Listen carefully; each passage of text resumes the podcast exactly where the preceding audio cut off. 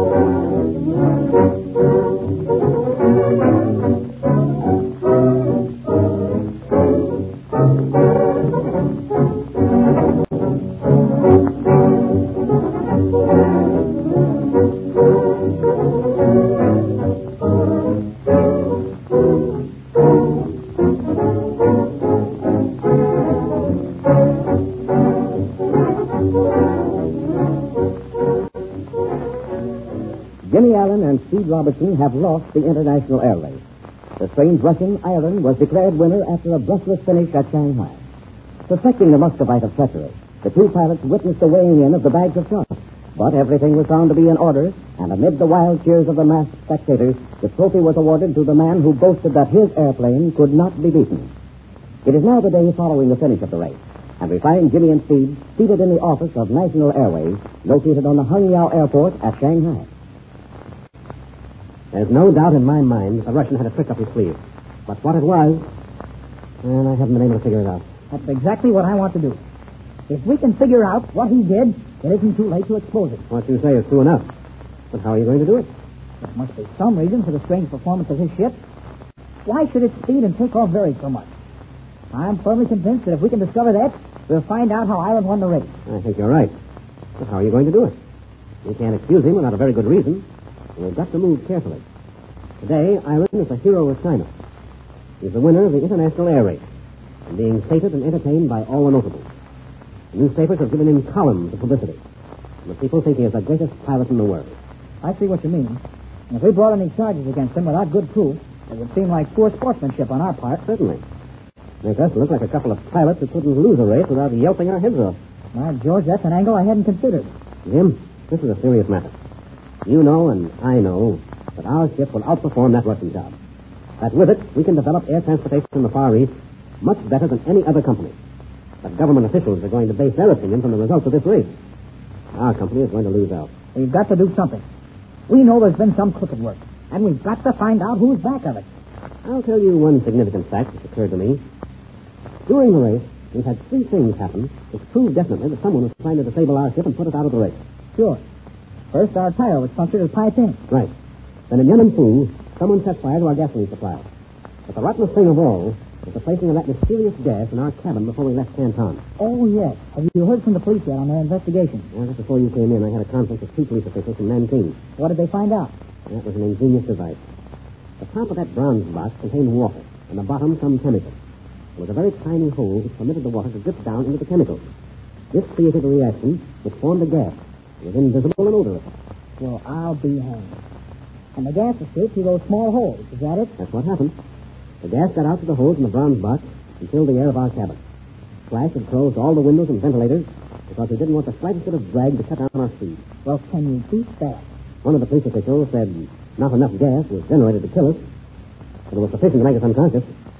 Then, when you came to and opened the windows, what remained in the cabin was quickly dissipated with the fresh air. Oh, a clever trick. But they couldn't tell you how that bronze box got in our cabin. No, Jim. But that brings us back to what I was talking about a minute ago. I've noticed one startling similarity about all three attempts to put us out of the race. Yes? Well, what is it? In every instance, a native was seen around the ship just before the trouble started. Hey, that's right. At Pi King, the figure we saw in the darkness was dressed like a native. And when our gas exploded, Smith fellow saw a native hanging around the drum. Correct. In the Canton, Flash told us that a crowd of Chinese hoodlums tried to force their way into the cabin of our ship when the mob was out on the field. Yes, sir. Which may mean... It may mean, Jim, that Su Chi had a hand in all three attempts. Su Chi, the crooked native? Oh, but he couldn't have done it. His arm's paralyzed. They're absolutely useless to him. Yes, but he could have arranged to have had it done. That may be why the Russian carried Su Chi with him. Yes, it may be. I think you hit it.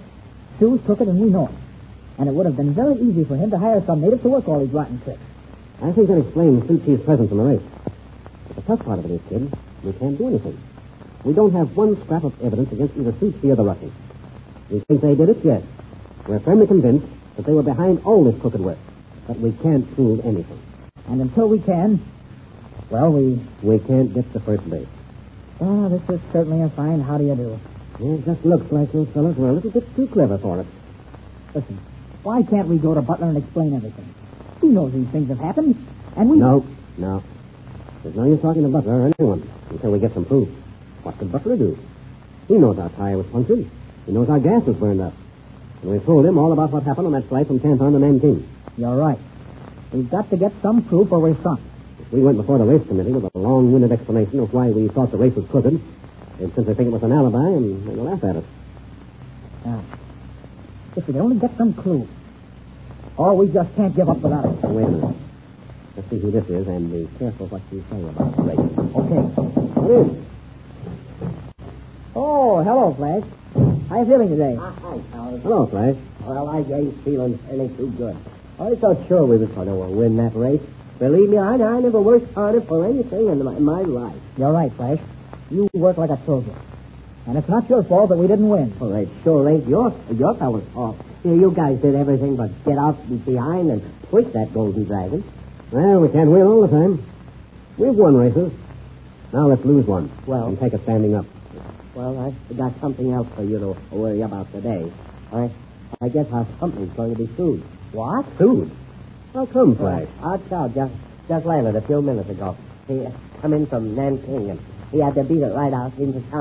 a few minutes ago. He uh, come in from Nanking, and he had to beat it right out into town to see somebody. But uh, before he left, he uh, gave me the dope.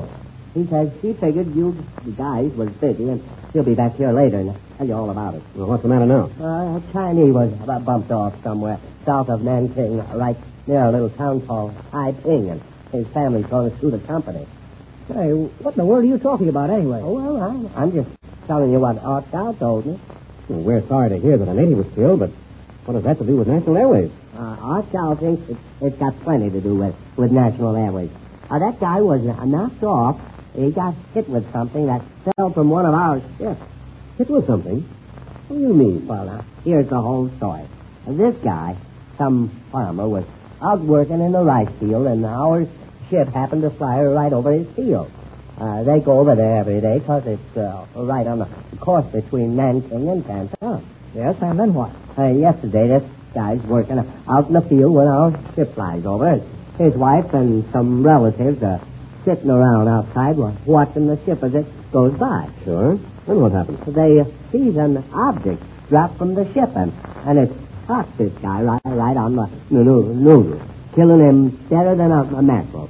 Well, I'll be hanged. So the family's going to sue National Airways. They come into Nanking to uh, explain what happened to our field manager, and Art Chow happened to be there. Oh, they can't be right. Our ships don't fly around the country dropping heavy objects.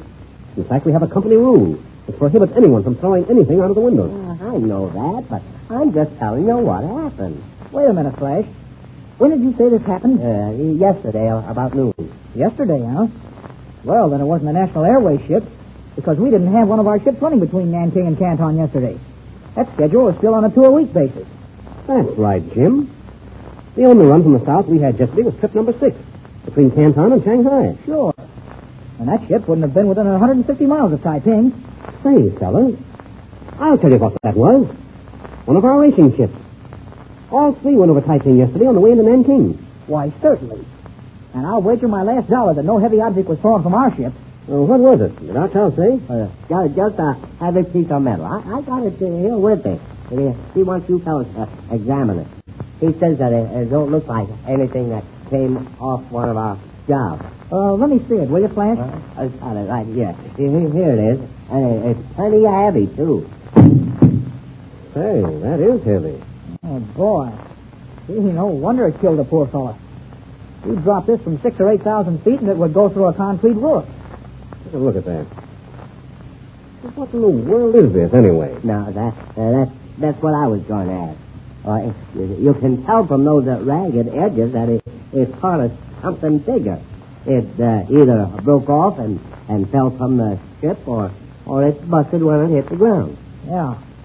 Well, what do you make of it, Speed? Hmm, that's funny. I just wonder. Say, fella, you know what this is? Well, well, I just... What? It's part of an oxygen tank. An oxygen tank? By God, go- golly, it, it, it could be at that. Why, sure it is. You know, those heavy metal tanks that carry oxygen. Oh, I've used them a number of times on altitude flights. Yes, and so have you, Jim, lots of times. They're about 18 inches high and 6 inches in diameter. Say, by George, you're right, Speed. Look here. See how it curves? It's broken off right near the top where it forms the neck of the tank. What do you think about it, Flash? You, you guessed it, Speed. Uh, you know, now that I think of it, uh, that piece of metal sure is part of a, a busted oxygen tank. That, that's just the kind of cast iron they, they use for them things. And, hey, hey, look, looky here. What? Right here, see? Yeah? Uh, see that little defect? By George, that's right. Uh, that's why it, it cracked open when it hit. Great Scott, fellas. I've got it. If an oxygen tank was brought from an airplane yesterday, that may be the crew we want. How do you mean? Come on, fellas.